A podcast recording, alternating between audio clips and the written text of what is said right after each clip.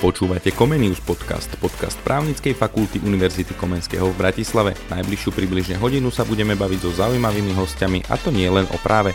Príjemné počúvanie vám praje právnická fakulta UK, najstaršia právnická fakulta na Slovensku. Pozdravujeme všetkých poslucháčov Comenius podcastu. Ako už býva zvykom, v rámci našich podcastov sa venujeme vždy aktuálnym témam, ktoré rezonujú v právnickom svete a inak tomu nebude ani dnes, kedy je našim hostom profesor doktor práv Tomáš Strémy, filozofie doktor, pôsobiaci na katedre trestného práva, kriminológie a kriminalistiky. Pán profesor prednedávnom pre svoju advokátsku kanceláriu získal titul právnická firma roka 2022 pre oblasť trestného práva, ktorý mu bol udelený v predvečer 32. výročia slobodnej advokácie na Slovensku. Práve preto sa dnes budeme baviť o advokácii na Slovensku, ale taktiež aj o úlohe advokáta v trestnom konaní. Pán profesor, vítajte v našom Comenius podcaste. Dobrý deň, prajem a ďakujem za pozvanie. Pán profesor, hneď prvá otázka sa bude teda bezprostredne týkať advokácie a vášho záujmu o advokáciu. Čo pre vás znamená advokácia a kedy ste sa rozhodli preto byť advokátom? V prvom rade si dovolím povedať, že advokácia, ako všetci vieme, je slobodné povolanie. Je to náročné, ale aj dynamické. Vychádzajú z toho, že právo je spoločenský a živý korpus, ktorý reflektuje aktuálne spoločenské dianie. Advokácia teda vyžaduje vysoké pracovné nasadenie, profesionalitu, ale aj vysokú mieru nadhľadu prezieravosti a profesionálny odstup od klientov, ale aj od samotnej veci. A či to už v oblasti advokátskej etiky alebo vo vzťahu, ako som povedal, advokát-klient. Ako mladý chlapec som chcel byť hokejistom, hrával som za Trnavu pomerne dlho, 14 rokov, ale neskôr pre e, zranenie, vďaka Viz Major, to bolo zaradené tak, že som nastúpil na právnickú fakultu Trnavskej univerzity v Trnave a niekde tu začala moja cesta do právnických profesí. 26. apríla ste získali ocenenie právnická firma roka pre oblasť trestné právo. Čo musí advokát urobiť preto, aby si ho všimli a dostal takéto ocenenie? Ja to cítim tak, že na mieste vysloviť veľké ocenenie, ktoré symbolizuje prejav e, dôvery, ale aj to, že hoci sa pohybujem vo svete advokácie, srdcom som akademík a verím tomu, že ním aj zostanem, za mojou prácou je relatívne množstvo publikácií a aj preto považujem e, túto svoju publikačnú činnosť ako tzv. background, na ktorom staviam aj svoju odbornú prax. Takže prospieva advokátovi, keď si buduje svoju odbornosť aj na tej akademickej dráhe? Domnievam sa, že pokiaľ e, chce osoba dosiahnuť e, aj vyššie vzdelanie e, vedecké alebo vedecko-pedagogické ocenenie, tak musí prehlbovať neustále svoje poznatky, čo mu lepšie umožňuje reflektovať na daný stav delegeláta, aký je, ale zároveň aj delege ferenda, čo môžeme očakávať pri zmene zákona, to znamená, ako možno reflektovať na tú situáciu a čo odporúčiť klientovi, čo je jeho postavenia v danej situácii najlepšie. Cítite to ako výhodu pri tej advokátskej praxi, tie poznatky, ktoré máte načerpané z akademického prostredia? Bez pochyby áno. Ja si myslím, že Právnická fakulta Univerzity Komenského v Bratislave poskytuje dostatok možností, že sa môžeme vzdelávať, aj dostatok časového priestoru. A ten čas uh, treba uh, hľadať nie len počas pracovnej doby, ale aj po víkendoch, dovolenkách a po večeroch, kedy je podľa môjho názoru nutné uh, tiež pracovať, pokiaľ sa osoba chce prepracovať vyššie a pokiaľ chce po sebe niečo zanechať, či už vo forme monografií, učebníc alebo komentárov. Okrem toho, že ste aj advokátom a pôsobiť na katedre trestného práva, pôsobíte aj vo vedení fakulty ako prodekan. Boli ste teda aj pri tých zásadných okamihoch, kedy sa reformoval vzdelávací systém na právnickej fakulte Univerzity Komenského. Ako vnímate túto reformu aj s tým, že ju môžete vnímať aj v rámci praxe? Vieme teda, tí, ktorí sme činní u nás na právnickej fakulte Komenského, že prebehla tu už tá reforma vzdelávania, aplikujú sa viac aplikačné predmety alebo sa vyučujú aplikačné predmety. To znamená, len budúcnosť nám ukáže, či naši e, absolventi budú viac pripravení na prax. Avšak sa domnievam práve, že študenti, pokiaľ e, počas štúdia majú nejaký dotyk s praxou, môže im to len do budúcnosti prospieť a hlavne naučiť sa určitej profesionalite a zároveň okúsiť to, že čo by chceli v budúcnosti robiť, či to je advokácia alebo nejaká iná pozícia v systéme Slovenskej republiky, či už je to sudca, prokurátor, vyšetrovateľ, ale aj mnohé iné profesie. Keď sme pri tých právnických profesiách, tak mi nedá nespýtať sa, nelakali vás nejaké iné právnické profesie? Vždy, vždy ste vedeli, že chcete byť advokátom? Ja som povedal, že na začiatku uh, som hrával profesionálne hokej. A až uh, vďaka teda svojmu zraneniu, kde som rok pauzoval, vďaka zlomenému jablčku som hľad, začal hľadať alternatívu, čo budem robiť a tá alternatíva bola právnická fakulta. Dovolím si povedať, že práve e, takýto šport náročný, ktorý je náročný dynamický, ale aj skupinovo, že ho hráte na lade, to znamená sklbíte pohyb, ktorý nie je štandardný s hokejkou a zároveň e, s piatými ľuďmi, ktorí vás chcú v úvodzovkách zabiť na lade a musíte byť uznávaní v kolektíve. Hovorí sa, že hokej je druhý najťažší šport na svete.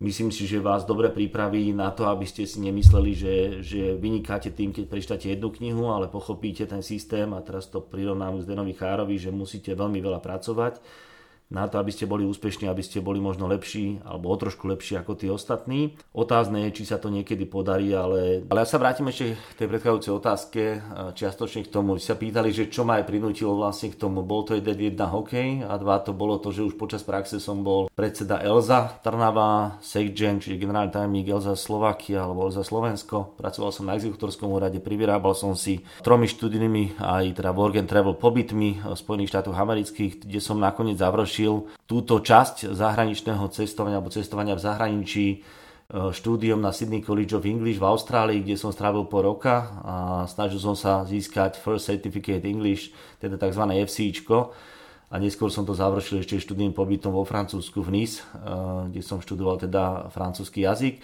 Tu si dovolím povedať, že e, v súčasnosti sa častokrát zabúda na to, že slovenský jazyk e, nestačí podľa môjho názoru na to, aby právnik bol úspešný a chce rokovať s klientmi v zahraničí alebo chce mať zahraničnú klientelu, musí ovládať dobre zahraničný alebo teda cudzí jazyk na to, aby sa vedel dohovoriť a týmto spôsobom vzniká nejaká predispozícia na to, aby tá osoba sa odlišovala bez ohľadu na to, či by bola právnická fakulta Komenského v Bratislave v súčasnosti najlepšia na Slovensku.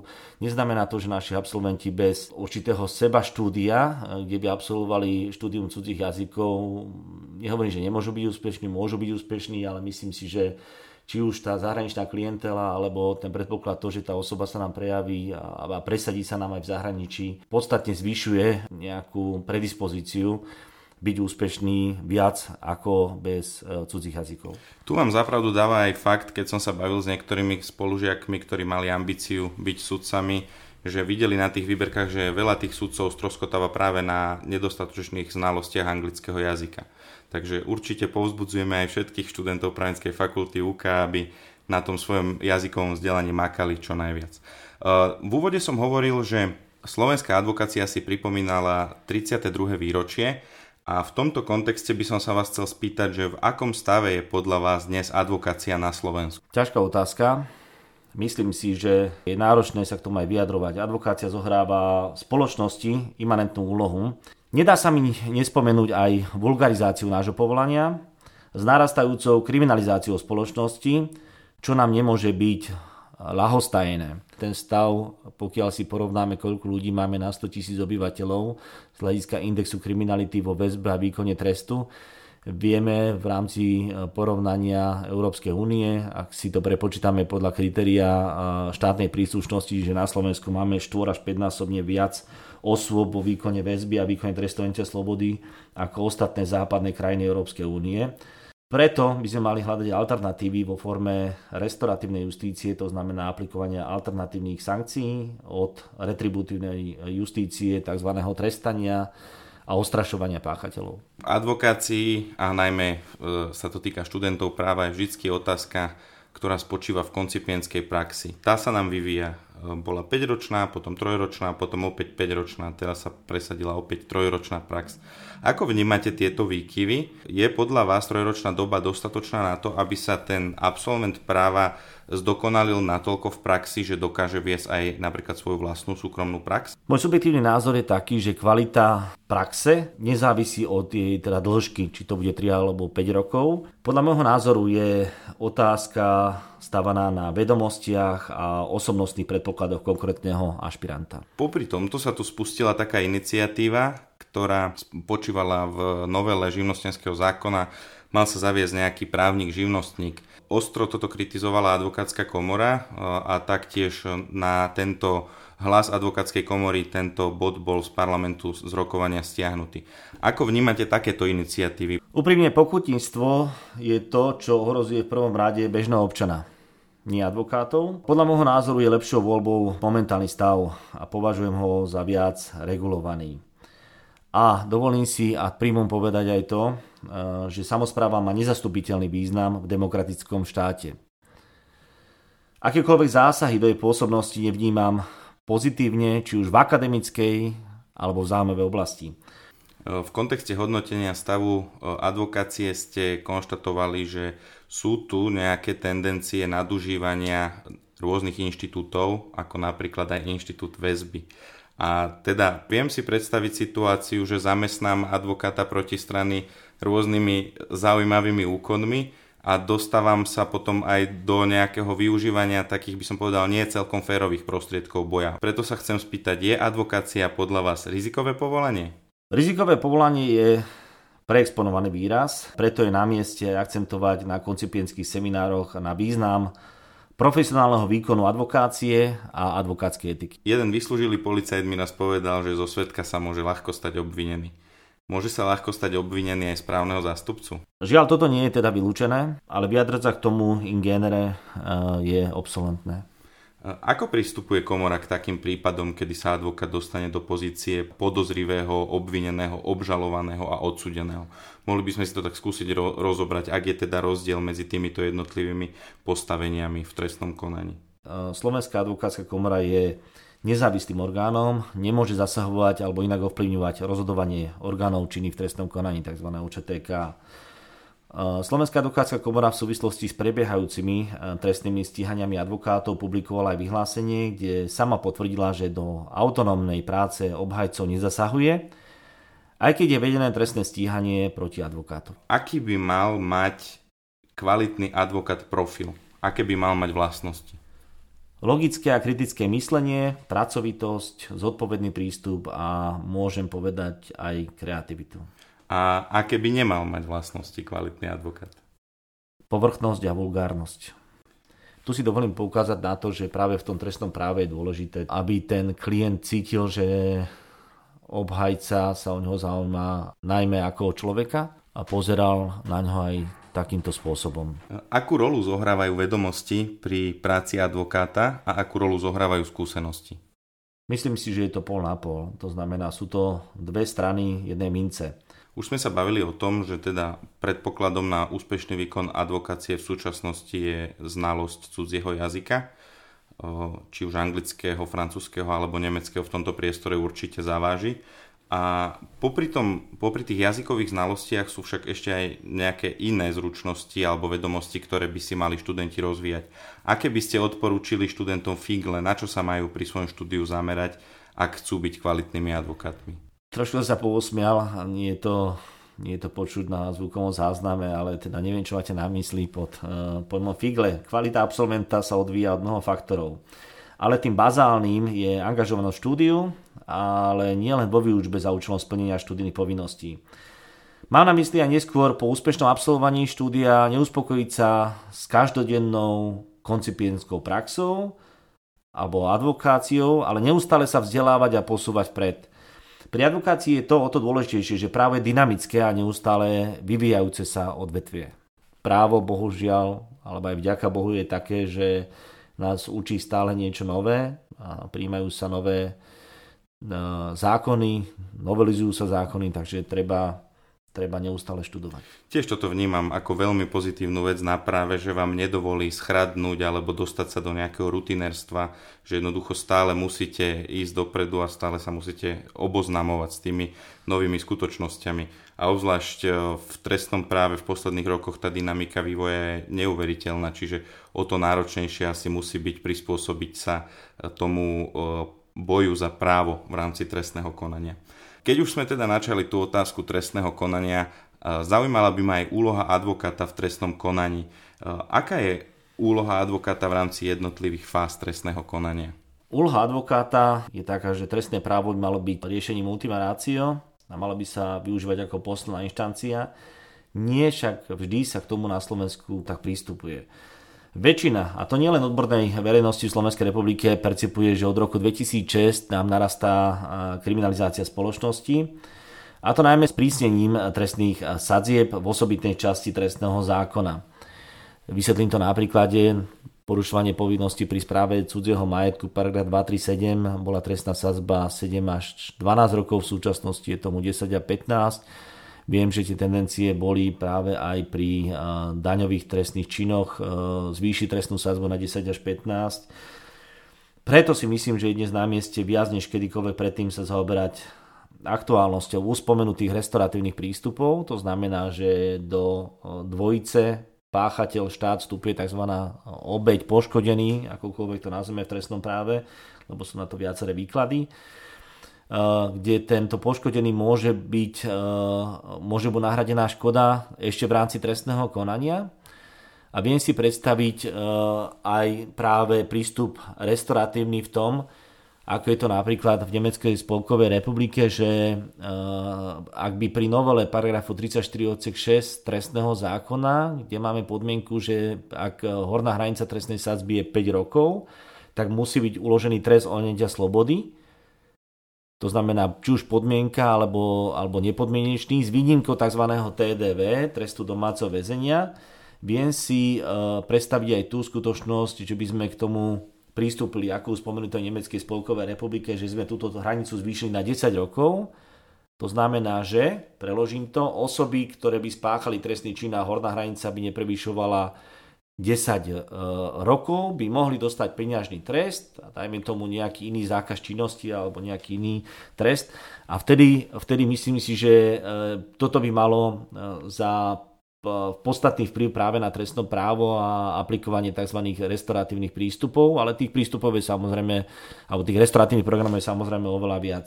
A tu si myslím si, že e, pri nejakých excesoch, ktoré sa vyskytujú v rámci spoločnosti, najmä teda u drogových trestných činov, kde veľa mladých ľudí máme na Slovensku vo výkone trestu, je to okolo tisíc ľudí, tisíc osôb e, za paragraf 172, odsek 1 a odsek 2, e, kde teda ide, môže ísť o látky aj marihuánu, ale my nerozlišujeme meké a tvrdé drogy.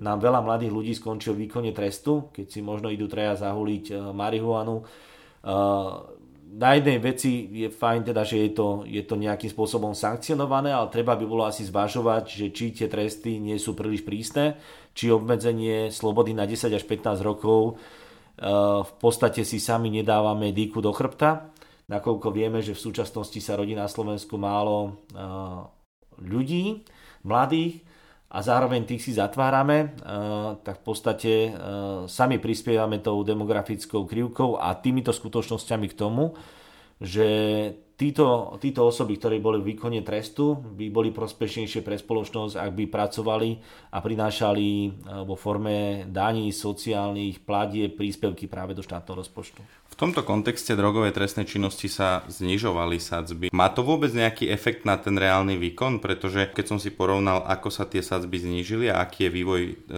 trestných sadzieb, ktoré sa ukladajú, tak ja mám pocit, že sme sa nikde neposunuli. Absolútne súhlasím. Je to taký PR efekt, ktorý mne sa nepozdáva, pretože upravíme paragraf 171, ale 171 už e, rieši len jednorázových užívateľov. V Českej republike to majú vyriešené pomerne lepšie, ako je to u nás. E, keď chytia, to je jedno ako osobu, či mladého, staršieho, teraz e, s marihuanou, riešime to, že koľko hmotnosti účinné látky mal u seba a nie s koľkými ľuďmi fajčil tú marihuanu. U nás vám stačí, že vás chytia s tromi osobami, ktorým ste mohli dať tú jednorázovú dávku len preto, že ste k tomu mali lepší prístup na strednej alebo vysokej škole, alebo teda aj neskôr a, a automaticky vám hrozí trest 10-15 e, v prípade teda mladšieho veku až 15 až 20 rokov No ale to tým chcem povedať, že u nás vám stačí, my sa zaberáme počtom osôb, alebo či tá dávka má viac ako 2660 eur, ktorá bola chytená a zaistená. V Českej republike sa rieši to, že akú hodnotu mala práve tá látka. Ja si myslím práve tí počty osôb nám práve spôsobujú to, že nerozdávame dílera a dílera. Je totiž podľa môjho názoru rozdiel či uh, dílerom je 19-ročný chlapec, ktorý má len tú možnosť, že si vie kúpiť tú marihuanu od, od niekoho staršia a chce sa pochváliť pred spolužiakmi, že túto možnosť má. A takto aj môže darovať alebo predať za euro, za 2 eurá uh, nejakú látku marihuanu, či to bude joint alebo niečo iné. A je rozdiel od dílera, ktorý sa tým reálne živí. Ale my to v aplikačnej praxi a nakoniec aj teda v trestnom zákone rozlišujeme, lebo my máme za dílera aj toho 19-ročného chlapca, ktorý to spraví dvakrát, ale aj toho, ktorý sa tým reálne živí. A toto je v Českej republike vyriešené podstatne lepšie. Oni nedávajú dohromady tri osoby, čiže trestný čin spáchaný na viacerých osobách, eh, ale zaoberajú sa tým, že koľko tej látky mala účinnej tá osoba v čase zadržania pri sebe. A tam sa potom uvádza tá škoda, aká reálna bola spôsobená a neodvíja sa to od počtu osôb. Takže my to dávame na rozbory, si to takto tak možno zvulgarizovať odvážia a podľa toho vypočítajú, koľko to stojí korún.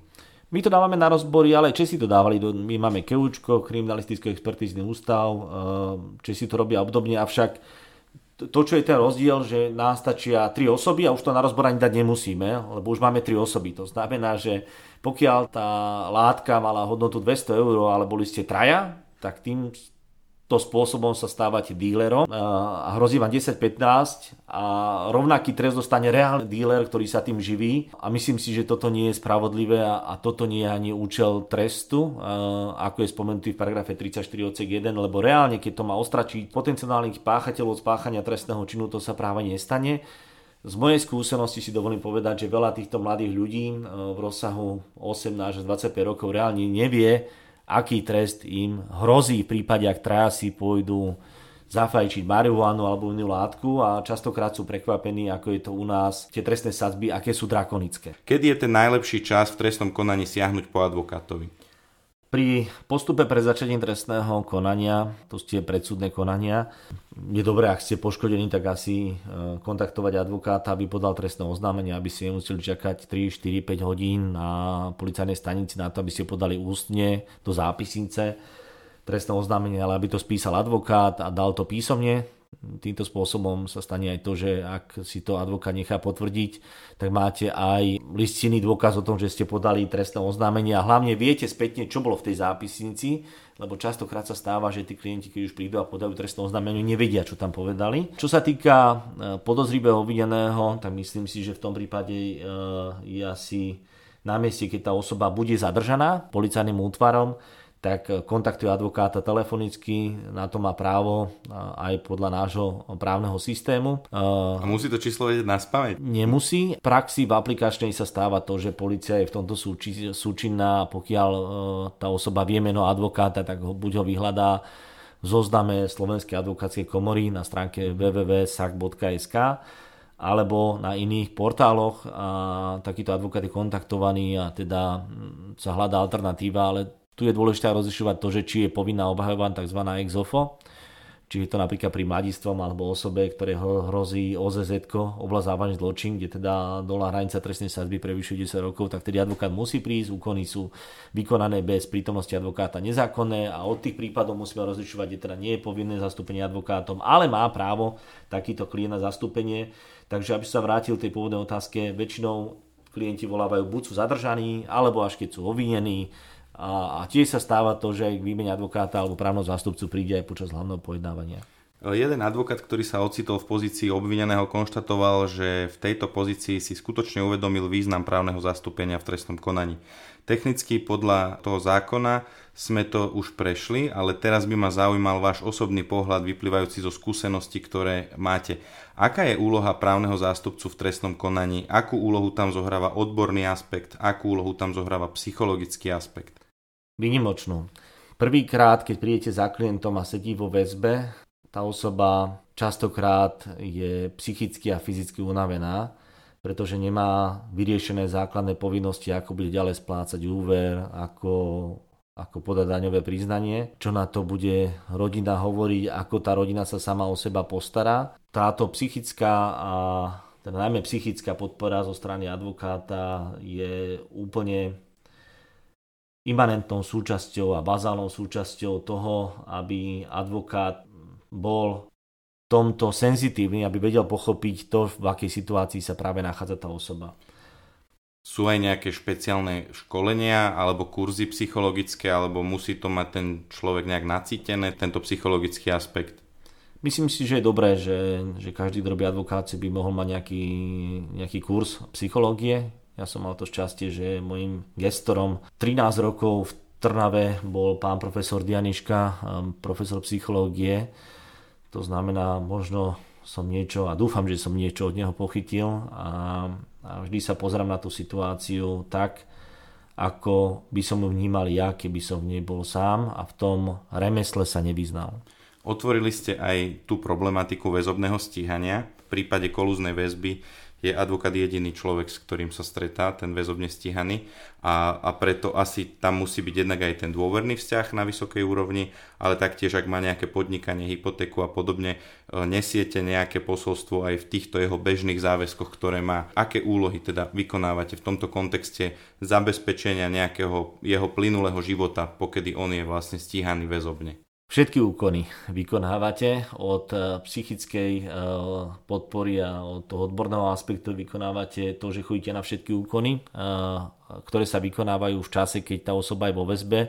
Väčšinou sa to deje v aplikačnej praxi tak, že osoba, keď je vo väzbe, či už justičáku alebo niekde inde, tak tá osoba na výsluchy nechodí fyzicky osobne, ale chodí namiesto nej jeho advokát klientov kde e, pýta sa e, otázky a tu je dôležité práve tá, tá spolupráca hneď po vznesení obvidenia, alebo ešte možno keď je zadržaná, že tá osoba by, hovorím teraz o advokátovi, by mala mať e, poskytnuté všetky informácie relevantné k tomu, aby sa vedel tých potenciálnych svetkov pýtať otázky, aby bol s tým s prípadom oboznámený. Dovolím si, že poukázať na skutočnosť, a to je to, čo sa týkalo vlastne odborného aspektu, tu si dovolím povedať jednu takú vec, že, a to súvisí aj s touto otázkou ohľadom väzby. Každý e, klient, ktorý je vo výkone trestu alebo výkone väzby, je jedinečný. A najväčšou výsadou obhajcu je nielen teda profesionalita, ale najmä flexibilita. Obhajba v trestnom konaní niekedy neznesie odklad a preto je aj potrebné, aby obhajca aby bol k dispozícii, v úvodzovkách to poviem, 24 hodín denne, 7 dní v týždni. V rámci trestného práva sa poskytuje obhajba v trestnom konaní, ale je to ide o zastúpenie svetkov, či teda poškodených trestnými činmi. Po zavedení tzv. trest, TZPO, trestnej zodpovednosti právnických osôb do 1.7.2016, stúpa taktiež aj takýto počet konaní v našom systéme. A k tomu psychologickému aspektu ešte poviem jednu skutočnosť, že tá pomoc nesúvisí len s osobami, ktoré sú na slobode a to nadviažem aj na tú otázku, čo sa pýtali, že najmä, ktorí sú vo väzbe, pretože tí osoby, preto tie osoby sú častokrát v prípade toho kolúzneho správania 71 odsek 1 písmena B trestného poriadku, nemôžu komunikovať častokrát s nikým, ani telefonicky a sú odkázané na toho advokáta, čiže tá dôvera medzi advokátom a klientom musí byť, nechcem povedať, že bezhraničná, ale musí existovať. Pokiaľ nie, tak ehm, by malo asi prejsť potom k výmene obhajcov.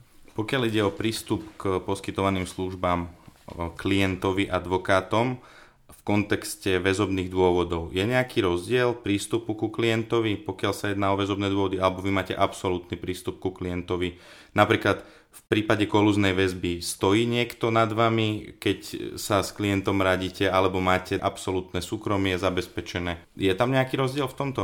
Nie, nie je tam žiadny rozdiel. Je bez ohľadu na to, či tá osoba má utekovú kolúznu alebo preventívnu väzbu, vy ste sám s klientom v miestnosti, takže tam rozdiel nie je žiadny. Asi sa ale odporúča nejaký formálnejší prístup. Formálny prístup sa odporúča vždy a to je tá profesionalita musíte si byť vedomí toho, že na konci dňa sa môže stať to, že váš najväčší nepriateľ je klient. Tým, že chodíte na rôzne úkony, chodíte za klientmi, tiež na nich nejak tá väzba vplýva. A tu by som možno spojil otázku, že ako vplýva väzba na klienta. Asi to bude rozdielne, predpokladám, že záleží od toho aj o akú činnosť ide, aj aké postavenie má ten človek v spoločnosti a podobne. Plus, ako na nich vplývajú tie podmienky väzobného stíhania, ktoré máme na Slovensku. Väzba je inštitút, ktorý významne zasahuje do základného ľudského práva na, na osobnú slobodu jednotlivca.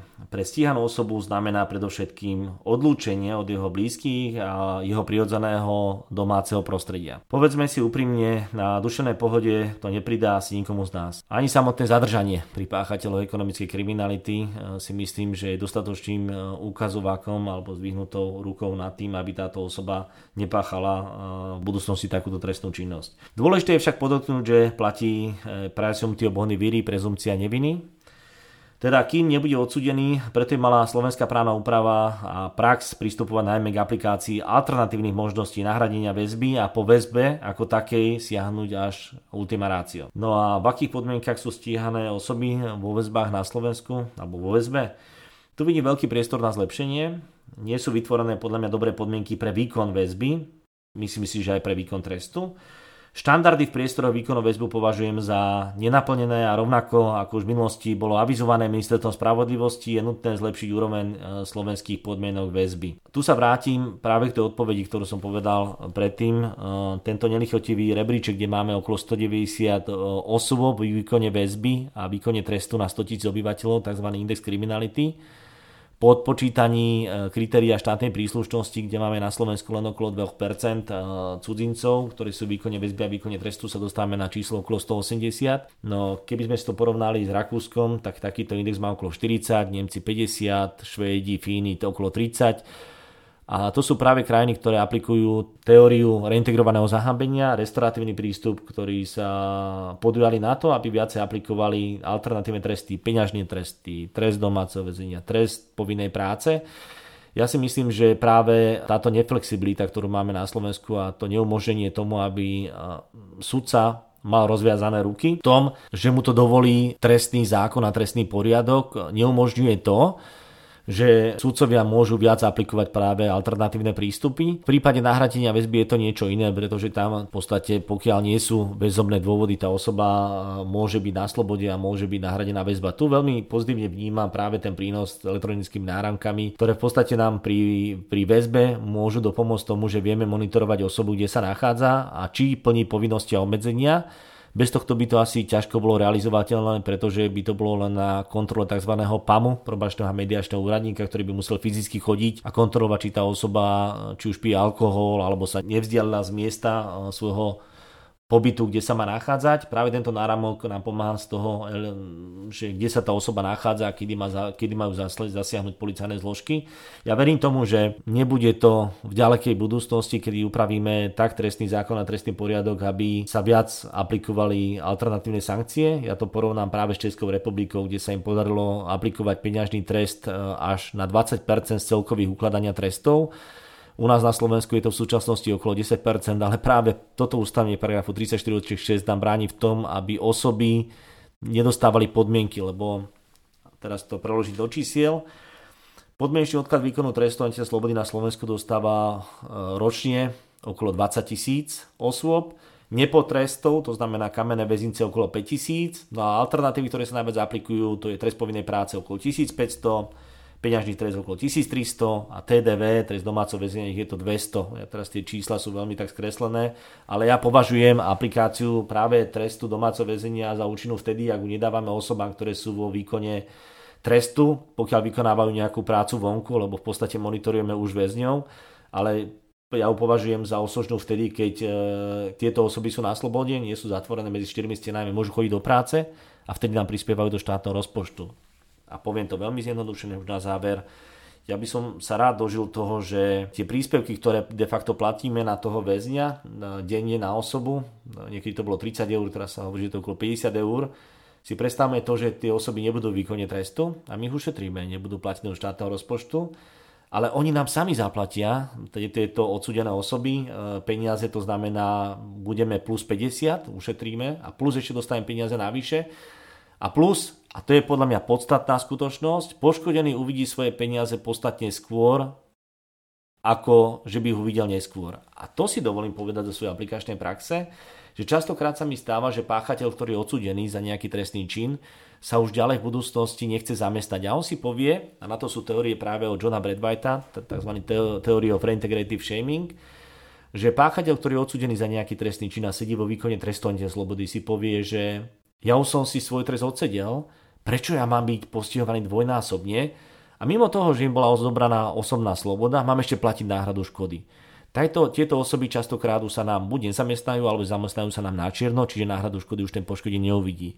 Kdežto motivácia páchateľa pred odsúdením je oveľa väčšia, pretože sa chce vyhnúť e, vecobnému alebo e, stíhaniu vo výkone trestu slobody, že bol odsudený, zaplatiť náhradu škody s tou podmienkou, že dostane buď podmienku alebo dostane nejaký peňažný trest a raz mu zdvihneme ten prst, práve ako je to v Nemeckej spolkovej republike a povieme, že ešte raz a už na budúce ako recidivista pôjde sedieť do výkonu trestu slobody. A zároveň tým ušetríme množstvo finančných prostriedkov a zlepšíme podmienky slovenských väzňov alebo väzňov v slovenských väzniciach povedané, keďže tam máme iné národnosti. A nebude mať osoba výmeru 3,5 metra štvorcového alebo 4 metre štvorcové a my chlapi sa budeme sprchovať častejšie ako dvakrát týždenne. Myslím si, že to všetko by prispelo k tomu, aby sme sa raz cítili ako možno v Rakúskej republike, kde tie osoby majú e, na jednu osobu výmeru 10 m štvorcových a zarábajú podstatne viac finančných prostriedkov, ako je tomu na Slovensku. Ďakujem veľmi pekne profesorovi, doktorovi práv Tomášovi Strémimu, filozofie doktorovi, prodekanovi právnickej fakulty Univerzity Komenského, že si na nás našiel čas a že sme sa mohli baviť o úlohe advokáta v trestnom konaní. Veľmi pekne ďakujem za pozvanie, prajem príjemný deň.